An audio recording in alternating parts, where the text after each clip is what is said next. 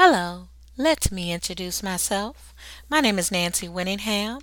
I am a wife, mother, published author, motivational speaker, certified life coach, and podcaster who loves to encourage, enlighten, and inspire all by sharing my marvelous testimonies of God's continued grace and mercy.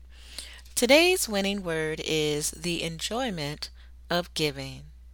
The enjoyment of giving is a pleasant feeling.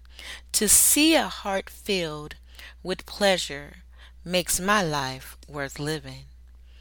To give does not always mean you have to wait for a holiday to do so. You can surprise your loved one when the person does not know. Monetary gifts are not always the case.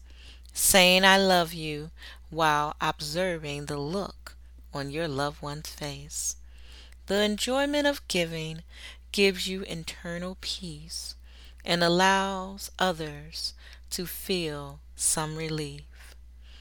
Thank you so much for listening to me today.